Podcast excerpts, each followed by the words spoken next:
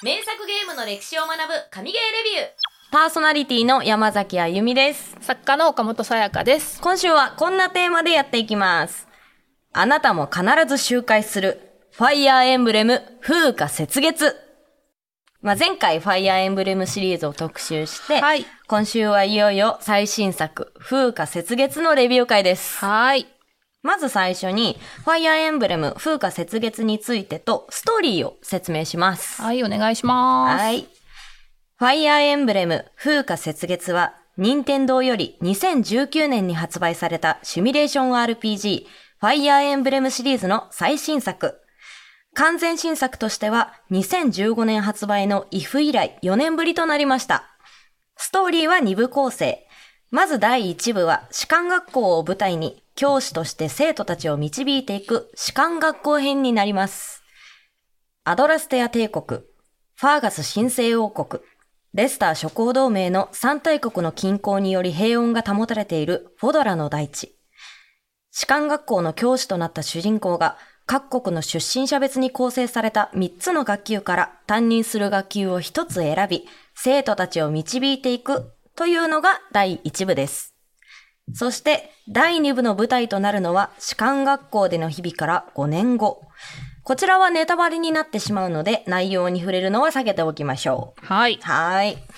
ということで、風化雪月は学園ものなんですよね。そうですね。うん。主人公は教師で生徒を育てていくと。はい。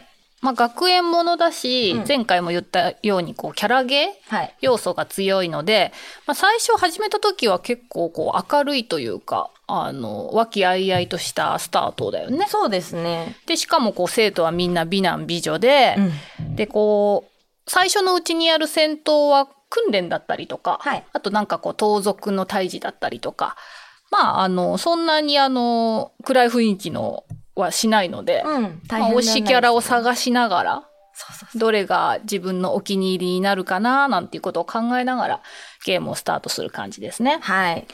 で、今回ね、あゆみちゃん、あの、プレイ、えー音声かな？毎日プレイの日記ですね。うん、あれ頑張ってたもんね。頑張りました、一人ぼっちで。一人ぼっちでね眠そうな声でベね。ッドに寝っ転がりながらやってましたね。でもちゃんと毎日触って、はい風化雪月に触ってうん、ここまで来たって感じだよね。そう。だから自分のね、あの、担当した学級の子たちは、うんちゃんともう名前も顔も一致してるし、本当に？そう、仲良くもなりうました。んうん。結構進んだ？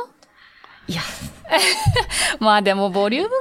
そう、ちょっと私がこう、レベリングを頑張ってしまったせいで、いくらレベリングを頑張っても、うん戦闘の時間を短くすることはできないんですよ。うんうんだから、その、た、一回のね、攻撃で敵を一体バンで倒せますってなっても、こう、進める、ね、マス目ってうんうんうんいうのも決まってるから、うんやっぱこう、全部を倒しきるには時間がかかってしまうから。確かに普通のコマンド制の RPG みたいに、うん戦いをこう、はしょってっていうのは無理だね。そうなんですよある程度の時間は必ずかかるね。うんなので、ちょっと、第一部の真ん中を過ぎたあたり。なるほどね。で、はいえっ、と、まあ、さっき説明にも出てきた3つの学級からどの国を選ぶかっていうところからゲームが始まるんだけど、はい。ちょっとその3つの学級紹介してもらっていいですかね。はい。まず一つ目。白髪の美女、エーデルガルト率いるアドラステア帝国の出身者のクラス。通称、アドラークラス。はい。こちら赤色の学級ですね。はい。エガちゃんって呼ばれてますエね。ヴァちゃん。私の友達はエーデちゃんって呼んでました。あ、本当に、はいいろんな呼び名があるそうあです。りますね。で、次。金髪の美男子、ディミトリ率いるファーガス神聖王国のクラス。通称、ルーベンクラッセ。はい。こちら、青色のクラスです。うんうんうん。で、最後。黒髪のお兄ちゃん。クロード率いるレスター諸侯同盟のクラス。通称、ヒルシュクラッセ。こちら、黄色の学級ですね。はい。クロードも美男子って言ってあげてくださいよ。いや、かっこいいですけどね。なんか、着やすい感じがやっぱお兄ちゃんっていう。お兄ちゃんって感じですよね。あの、エーデルガルトちゃんはね、うんこう、高貴な、うんうん。ちょっと気の強い女の子ね。女の子で、そのディミトリっていうのがこう、やっぱ王子様みたいなザ・。王子様っていう感じの金髪の本当にあの美形のね。そうそうそう。で、まあ、クロードは本当に黒髪のお兄ちゃん。ううちょっと浅黒い感じの。かっこいい。そう。この3つから選ぶっていう感じで、はい。最初にこう、始まって、ゲームが始まって、もう本当に何の事前情報もなしに3あそうそうそうつから選べって言われるんだよね。そうなんです。あの、うんわかるのは、その学級にいる生徒たちの容姿と名前ぐらい。うん。だからもうね、顔で選ぶんです。顔です、ね。あと、ちょっとしたこう、クラス内の雰囲気とかもあります。あ、そうだね。で、あゆみちゃんはそれの3つの中の何色を選んだんですか？赤色のアドラークラッセを選びました。エガちゃんを選んだわけですね。はい。一番上にやっぱ、エガちゃん名前が出てくるんですよ。うんうん。だから選んだっていうだけなんです。そう。あ、この子一番上に名前があるから、うんうん一番最初にやるのかなと思って、うんうんうんうん行ったら、ちょっとみんなから、選んじゃったか。そうなんだよね。あの、どれを選んでも基本的にはいいんですけど、一番選ぶのが多い人が、えっ、と、ディミトリーのところで、でも2番目にデルガルトを選ぶ人が多くて、3番目がクロードみたいなんだけど、うん。でもまあ、あの、エガちゃんクラスを選ぶのは結構、あの、初心者だと、まあ、ちょっとハードル高いかなとかっていうのは言われてるね。聞きました。うん大変だよって言われて。頑張りますけど。頑張ってます、今ね。はい。で、こちら、基本的にゲームは戦闘パートと散策パートに分かれていて、はい。まあ、戦闘パートは前回も話したよううに、んうん。5番上にマスが用意されているマップの上を敵味方両軍のユニットが交互に移動、戦闘するシミュレーションなんです。はい。で、散策パートなんですけど、いや、これはちょっとやることがたくさんありますね。たくさんありましたね。まあ日常パートっていうかこう RPG 要素、成長させるパートなんだけど、まあメインは学園内で過ごしているいろんな生徒に話しかけて、うん好感度を上げて信頼を得たりとか、はいはい。まあ訓練をしたりとかっていうことなんだけど、はい。その好感度の上げ方がもう一緒にお昼ご飯を食堂で食べたりとかね。可愛いんですよね。好きな食べ物を覚えて、はい。それを一緒に食べるとかね。うん。そんな感じの、あの、あとお茶会したりとかもあるよね。しました、しました。大事だよねお茶1会対1でお茶会できるのそうそうそうそうあれはなんかもう、ご褒美ですよ。そう、あれはご褒美だね。ご褒美ですよで、あの、もう本当にいわゆるキャラゲーみたいにうん選択肢で、あの、なんていうのか気に入られる言葉をチョイスしたら好感度が上がるみたいな感じのシステムギャラ。ゲー、乙女ゲーですいや、もう本当にそういう感じですよ。で、まあ、悩み事の相談に乗ったり、うんあと、キャラの誕生日が全部あるので、はいその誕生日にはお花を送ったり、プレゼントあげたりみたいなことをしたり、うん。まあ、そういうのでこう好感度を上げていくと。はいそうすると親密度とかが上がって、連携による攻撃がまあ強くなったりとか、本人たちの魅力が上がったりとか、まあいろんなあの成長要素があります。はい。あとはまあ授業による能力アップとか武器の連成とか、はいまあこの辺も超重要なんだけど、植物の育成とか釣りとかもあるよね。釣りしました。うんうんうんうん。あの、結構簡単なんですよね。タイミングに合わせてボタンを押すだけなんで。うんうんうんうん。それを使って、えっ、と、食堂で料理をしたりとかね。まあ、とにかくいろんな要素が、あのー散策パートにはあるので、そういうのが好きな人はめちゃくちゃ楽しいと思います。はい。あゆみちゃん、ど、あの、散策パート何が楽しかった？私は、お茶会？お茶会。可愛くって。絶対お茶会好きなんだろうなと思った。そう、ただ、あの、そのお茶会でうんお話できるんですよね。うんで、相手が乗ってくれそうな話題を3つのうちから選ぶのをあれ3回やらなきゃ難しいよね。難しいんですよね。うんで、あの、絶対、その3回ある会話の中のうん1個は全然違うのを選んでしまうっていう。あれね、意外と、なんていうのかな。覚えらんないのよ、生徒いっぱいいて。本当先生ってこういう気持ちなんだろうなと思うんだけど。そうそうそう。この子何が好きなんだっけっていうのを全然覚えられてないから全然違う話題振っちゃったりとか、結構ね、あの、日常生活の人生でもある、あれは。で、私が一番大変だなと思ったのが、うんあの、生徒たちが落とし物をするんですよ。そう、あれもね、大変だよね。生徒だけじゃないわ。大人もお落とし物そう落とし物をしまくるんだよね。そうめっちゃ落とすんですよ、彼そのら。辺に落とし物だらけなんだよね。そう。で、それを届けてあげると、またこれも好感度が上がるんですけど、うんあれ誰の？ってそう。いう。ヒントが一応書いてあるけど。あんまり根拠が、そう、でもそこまで根拠ないよね。ないです、ないです、うんうんうんなんか、馬が好きな人が落としたかもしれない。でもす、いっぱいいるんだよね、そう馬好きな人。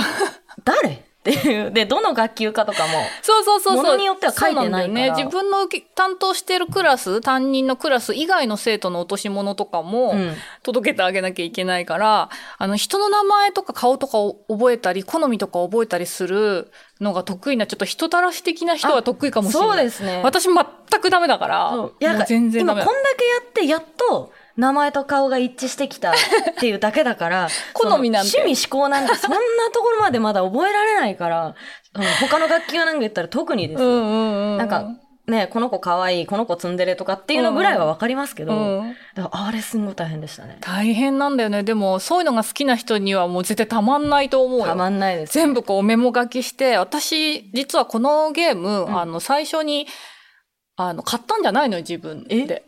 あの、もらったの。もらったっていうか、もうやってって言われて面白いからって言って、友達のその熱烈プッシュでうんやり始めたんだけど、風花雪月を。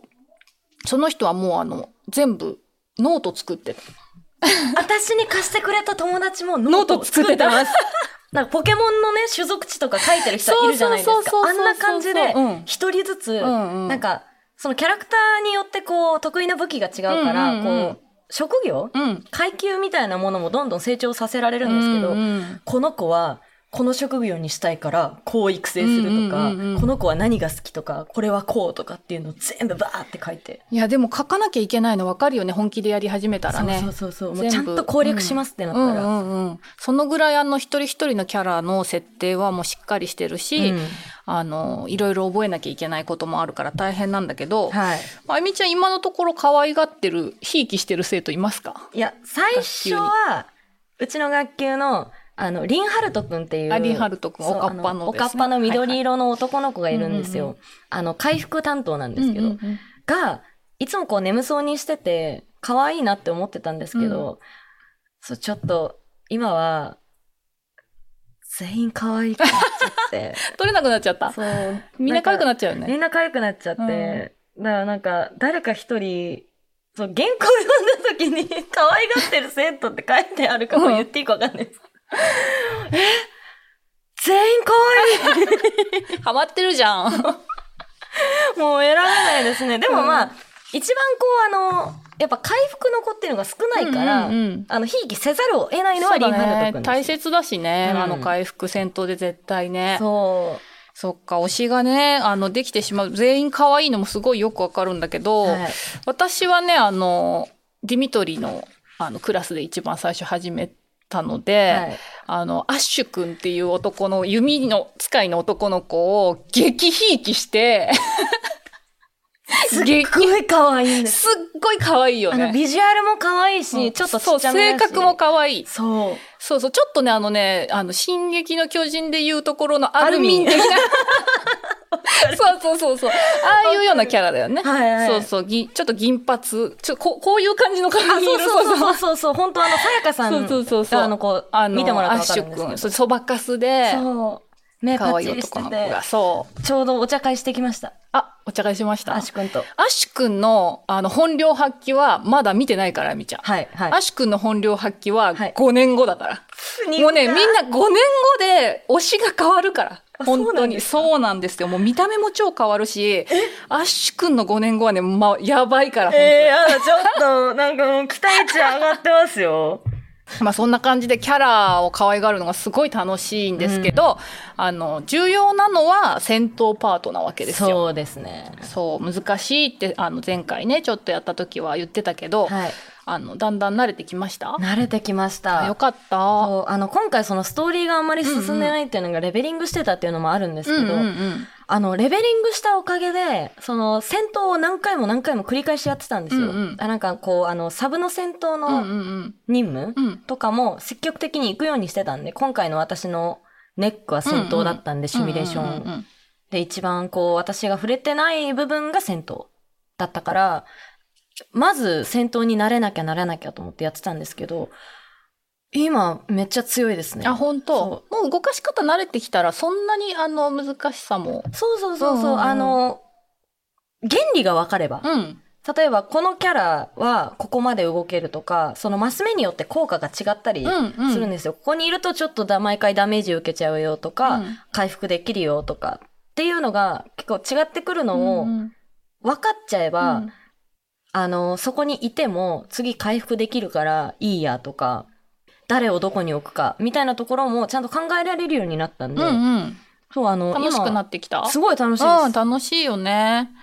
そう、このゲームはこう、いろいろ武器や兵種によって戦い方も変わる、さっきの散策パートのところでいろいろ変えたりするんだけど、はい。まあ、例えば宮長たちに代表される物理アタッカー、うんもうバカ力でこう、近接で ぶったたくっていすう。ごいっすよね。他のそうクラスメートたちとは比べ物にならないはめちゃくちゃい。強いので、はいそう。で、それからまあ魔術を使うね、うん魔術アタッカーとかもいるし、あと馬とかペガサスに乗ってこうスイスイっとたくさん逃げられる回避アタッカーっていう兵種もあったりとか、はいはいはい。リンハルト君みたいな白魔法の,、あの大事な回復キャラもいるので、まあこれらをバランスよく連れていくのが理想だよね。はい。で、兵種は本当に細かく分かれてて、キャラによって得意分野がそれぞれ違うから、こう、どこを伸ばしていくといいかなっていうのはそれぞれなんだけど、例えばこの子は斧と格闘術が得意だからウォーマスターを目指そうとかっていう、こう、近道を行ってもいいし、はい騎馬兵にしたいからドラゴンマスター目指そうとか、まあ、いろいろあるんだけど、うん。もう、あの、資格試験を受け直せば、うんどの兵種にでも行けるので。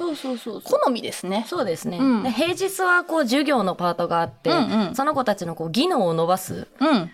ことができるからそ、例えばこう、草むしりしたりとかね、そうそうそう。ペガサスに乗る練習したりとかね。そう、そういうのでこう上げていけば、その資格試験に受かるうんうん。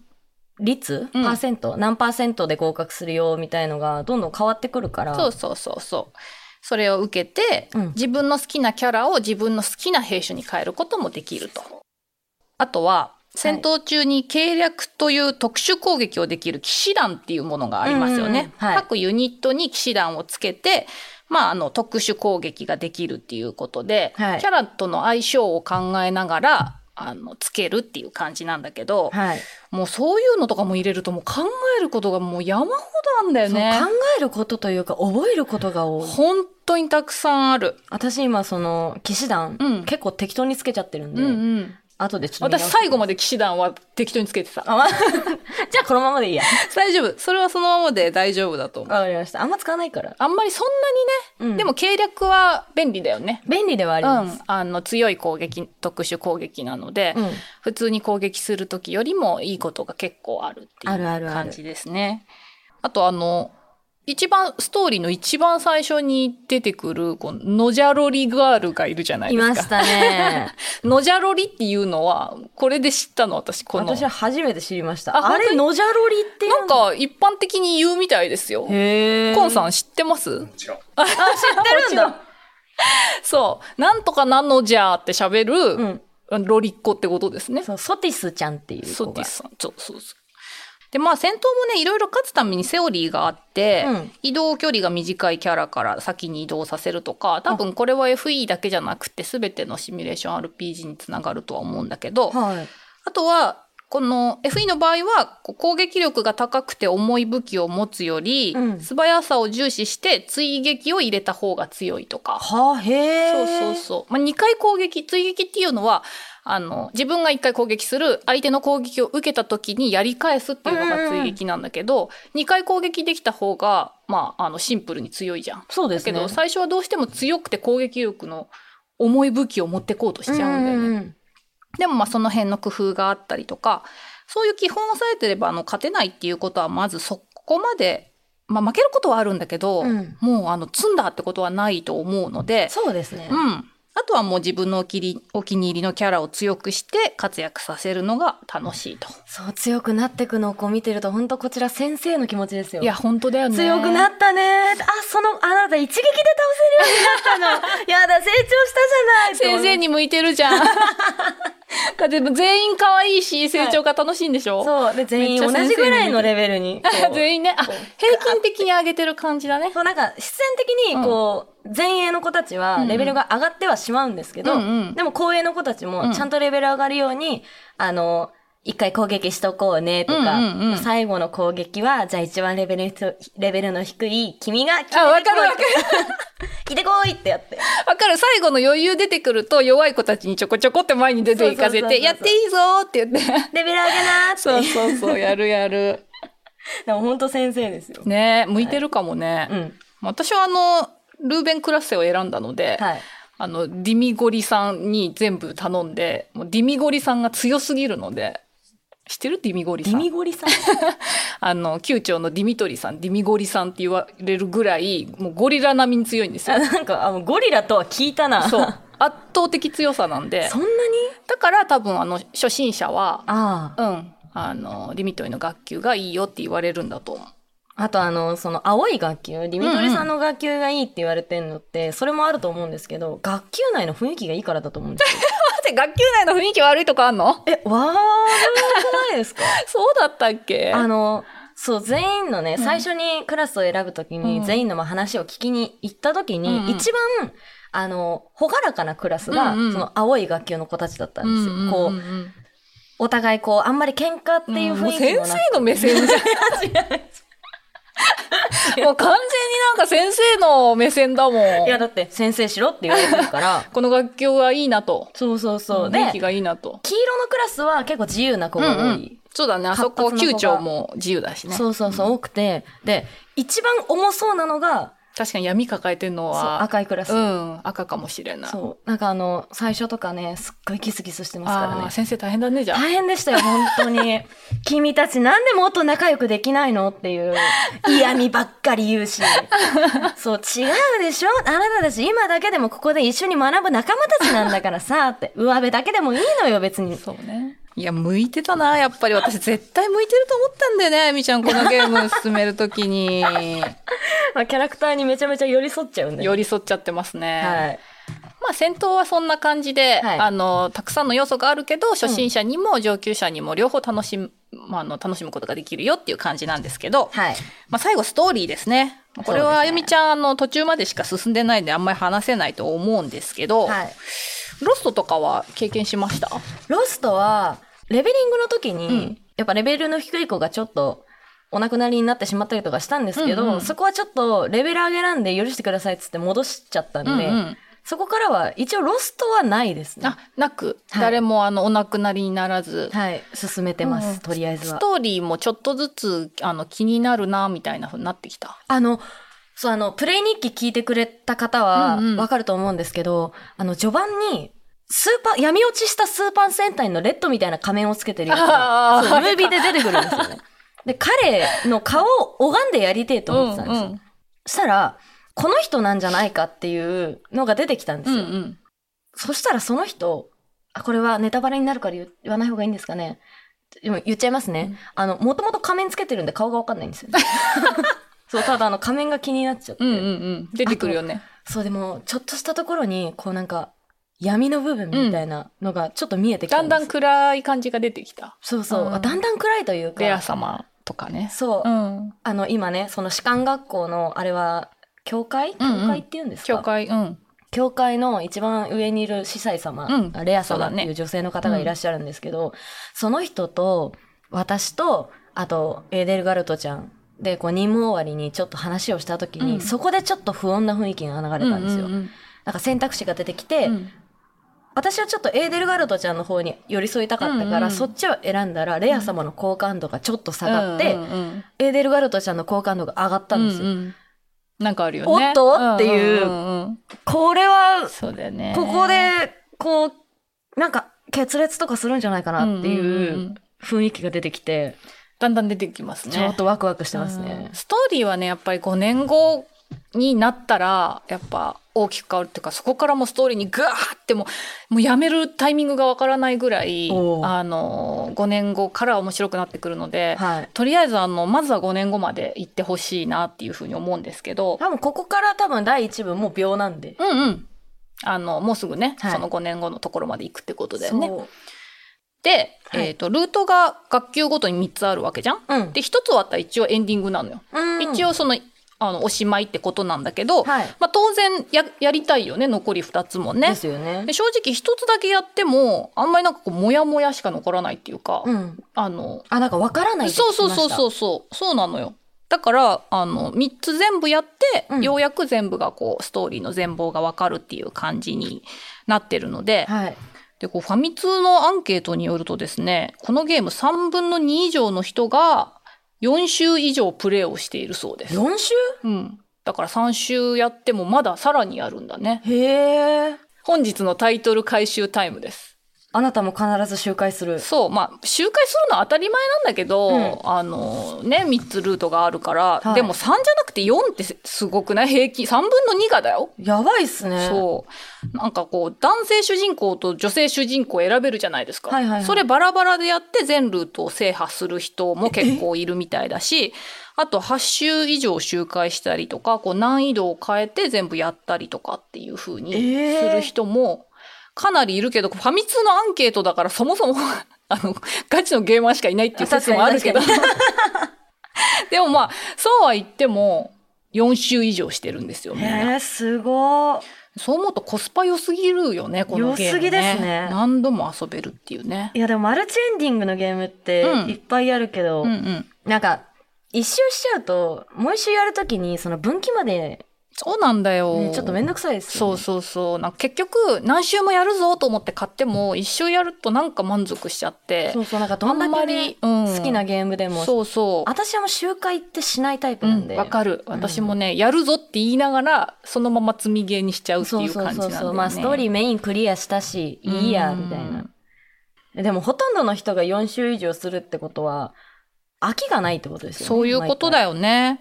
まあ、シナリオの秀逸さもあると思うんだけど、うん。まあゲームの性質が、こう、あの、シミュレーションのその、戦闘がメインだから、うんあの戦闘がやっぱ圧倒的に面白いから、何度やっても、うん、飽きないし、で、そちょっとだるいなって思う散策パートの方も、うんうんあの、見たなっていう、いわゆるこう、見たわってやつは、まあ、はしょれるじゃん。こう、なんか、あの、能力上げとかは。あ、そうです。お任せ、してそうそうそう、お任せ、ああと遅れるから、うんうん、あの、全然その、全員にもう一回、あの、一人一人話しかけてとかっていうのは全然しなくていいから、めんどくさい部分は飛ばせるし、そう、あのやっぱりね、戦闘がすごく楽しいっていうのが、こう4週以上周回してしまう理由なんじゃないかなと思いますね一。周目でもこんだけ楽しいですからね。うんうんうんうん。な私もともとそう単性が好きじゃないっていう話を結構してるんですけど、うんうんうんうんあれも言ってしまえば単性まあねで、はあるんですけど順番だからね。んそうだけど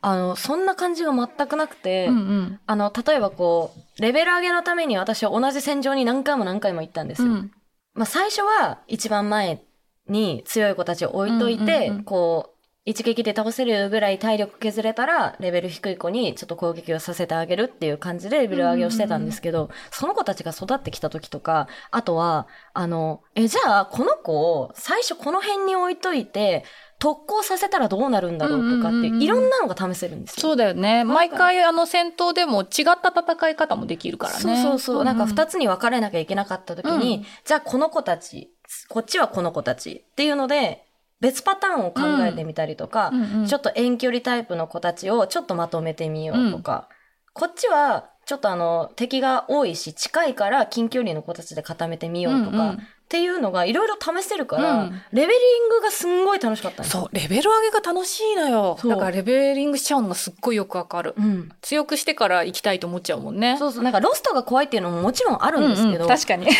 ろんあるんですけど、やってくうちに、そっちじゃなくって、うんえ、じゃあこれは？え、こっちは？え、じゃあこれできんじゃないの？とうんか、うんあ、ターンすごい短くなったとかっていうのがあるから、可能性がね、広がるよね。そうそう、すごい楽しくって、うんあの、まあ、レベル上げ死なないようにレベリングをするっていうよりも、うん技術を、自分の技術を上げていくためうんの、わかる。戦闘っていかに効率よく次戦えるかみたいなね。そうそうそうそう。だんだん本当やればやるほど戦闘が楽しくなっていく感じあるよね。はい。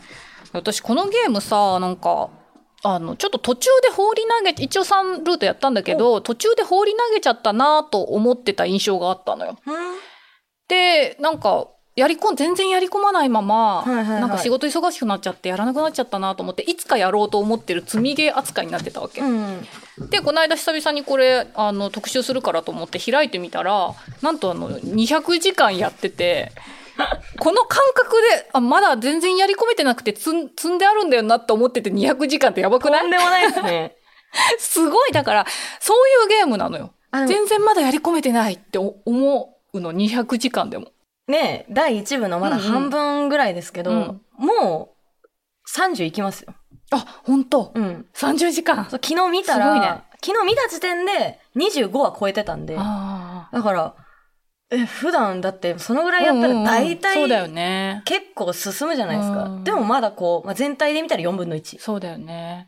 だから、本当にややり込んだなと思うのは、多分400時間ぐらいじゃないかなと思う。感覚としては。え、これ全ルートを、え、男女でやる人もいるって言ったじゃないですか。まあ、主人公が男女選べるんですよね。うんうんうんい何時間になるんですかね。やーだから、とんでもない時間になるよね。うんそれがね、例えばスプラトゥーンみたいになったらさ、結構2000時間超えとかさ、うんいう話も聞くけど、まあ一応 RPG だからね。ですよね。うん RPG でなかなかに、あるのか、そんなに。いや、本当にコスパ最高の風化雪月なんですけど、はい。まあこうやって話してきて、改めてじゃあファイアーエンブレム、風化雪月の面白さ、あゆみちゃん、何だと思いますか？キャラが可愛い。違うそこなんだ。こんだけ戦闘面白いって言っといて、キャラは可愛いね、確かにね、あの、可愛いから頑張ろうと思えるんです。ああ、なるほど。死なせたくないから、うんうんうん自分の判断ミスで絶対この可愛い子たちうをん死なせてはいけないっていう気持ちでやるから。そう、わかる。だんだん懐いてくんのよ。そうそうそうそう。そうそうなんですよ。猫かっていう だんだん懐いてくんのよ。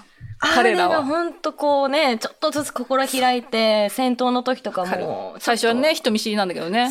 誰この先生みたいな感じなんだけど、だんだん懐いてきて、だんだん強くなってきて、そして5年後超イケメンになってるっていいやもうう、そんなんなんかもう、久しぶりに会ったら、国のためにとかじゃないです。この子たちのために頑張るんです。全然先週、先週言ってたなんか戦争のあの、愚かさをみたいな話がなかなか出てこないけど、まあそれは今後ね、あの、はいはいはい。あゆみちゃんが体験すると思うけど、そう、まだちゃんとしたこうね、あの、やってこ、あとそういうことですよね。うんうんうん。そっちからはこう、そうだね。そういう意味で重くなってくるってことですもんね。でもベースとしてやっぱりキャラが可愛いとか、キャラが魅力的っていうのがないと、やっぱりそこまでやり込まないと思うから、そう育てたいって思わないから、キャラが良くないと。それはもう間違いないですね。うん3つのクラスをすべてクリアすることにより、このゲームから大切な何かを学べることは間違いないので、間違いないですね。はい。あの、ぜひ最後までやってもらいたいなと思います。はい。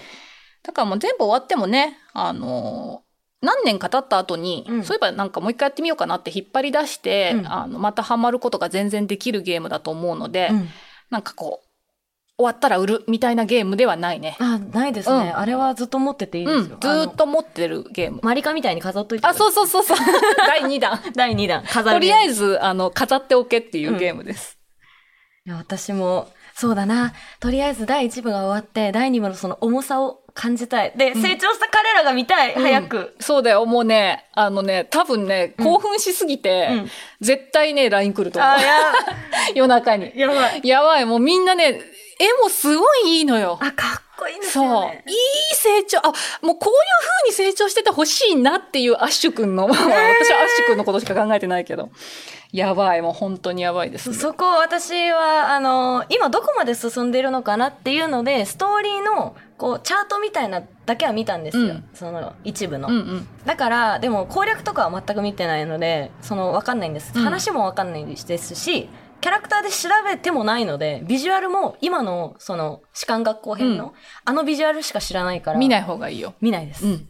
あの、この感動はゲームをしながらやっぱ感じた方が、だって、自分が育てた子たちが大人になり、ニ ヤニヤニヤしとるわ。そんな嬉しくなっちゃいますよね。でもね、そう、登場するのがね、また、あの、なかなかなシチュエーションで出てくるので、その辺も、あの、楽しみながら、はい今後もプレイしてもらいたいなと思います。はい、頑張ります。はい。というわけで、ファイアーエンブレム風化雪月の神ゲーレビューでした。最後までこの番組を聞いてくださったリスナーさん、ありがとうございます。ありがとうございます。はい、フリートークでございます。はーい聞いてくださいキングダムハーツ4が発表されましたおめでと私泣いちゃったう。泣いちゃった？リアルに涙がこぼれちゃったそう、もうにじみましたもん、涙が。なんか前回の、はいあの、この FE シリーズの収録の帰り道あゆみちゃんと帰ってて、はい。帰り道10分ぐらいの間ずっと金ハがどれだけ面白いかの話をしてたじゃんそう、めちゃめちゃしました。そしたらものすごいタイムリーに発表されたよね私なんか持ってるんじゃないですかね。いや本当にびっくりするタイミングだった結構なんかタイミングよくゲームの発表されてるのがここ半年 あっていいね。ちょうど話してたっていうの結構あるんですよ。うんうんうんからあびっくりしちゃった、嬉しくって嬉しくって、トレーラーがあの YouTube の方とかホームページの方で発表されてるのでぜひ見てみてください。楽しみですね。どんな感じでした？舞台が、うんうん。なんかあの渋谷。あこの間言ってたもんねなんかね。そうそう。あの、まあ、3言ってしまえばの終わり？3の終わりでちょっと出てきたんですけど、うんうんうんうん。やっぱそこが舞台で、うんうん。あの普通の人間がこう携帯撮ったりとか、うん。普通の車が走ってたりとか、うわやば。ビル群がバーってあって。へえ。であの「キングダムハーツ」って言っちゃえばディズニーなんで、うん。あのキャラのビジュアル、うん。空の足がこうミッキーみたいに大うきいんですよ、んうんうんうんうんなんですけどちっちゃくなってました。本当にそれあのディズニーのキャラ出てくるのかな？あの空を探すために、うん。いつも一緒にいたドナルドとグーフィーが空を探しにちょっと暗闇の中を歩いてるんですよ、はい。そしたら後ろから声だけがかかるんですよ。で姿は見えないんですけど、その声はヘラクレスのハデスだったんですなるほど。そういう演出がトレーラーで。だからあのワンの敵がヴィランうんうんだったんですよ、うんうんだからもしかしてヴィランが仲ヴィラン間に入る大集合？ねえちょっと私も楽しみだね。何年後に発売されるんでしょうね。本当だそこだよもう多分大バトだと思うんですけど。でもゲームのいいとこってさなんかそこまで生きようって思うことだよね。そうそう。私はキングダムハーツのために生きてるんで。わかる。私もブレワイ延期になっちゃったけど来年の春までは生きるもん。そうですね、うん。お互い頑張っていきましょう。はい、行きましょう。皆さんも生きていきましょう。でビデオポッドキャストのクオリティが上がったっていう話をですね、はい。あのコンさんにしろって言われたので しましょうしましょうそう編集がねなんかどんどん回を重ねていくあのね可愛いこういうゲームのねあのエンディングのところこうイラストが入ったりとか途中ゲームのね画像がちらっと入ったりとか、うん。頑張ってくれてます。頑張っていただいてますよ。はい、ありがとうございます。どんどん YouTube っぽくなってますね。はい。あのその辺の努力もちょっと見ていただければと、制作チームでやってるんでね、はい、こじんまりとやってるので。はい、よろしくお願いいたしおます。願いします。このエピソードを聞いてのあなたの感想を Apple Podcast のレビューや YouTube のコメント欄 Twitter でハッシュタグ神ゲーレビューをつけての投稿をお待ちしています。Spotify でお聞きの方は番組フォローをフォローするだけで最新話が配信されると通知が来る。私たちはランキングに入る可能性が増える。ウィンウィンなので番組フォローお忘れなく。はい。次に特集するゲームのリクエストなどありましたら Twitter でぜひ教えてください、はい、結構ねあの悩んでるんです。あ悩んでますね。ね3人でうんうんうんってこう頭を悩ませて何が今一番ピックアップしたらいいかなみたいなのを考えてるのではい、あのリクエストをいただけたら参考になるのでとっても嬉しいです。はい、お願いします、はい次回はスマホゲームの歴史をレビューしていきます、ついにはい、来てしまいましたが、ススマホゲームに手を出す日が。手を出す日が来ましたね。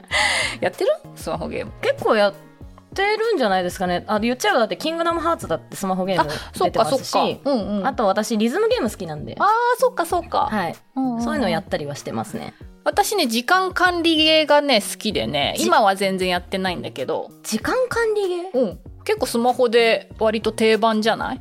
あのー例えば？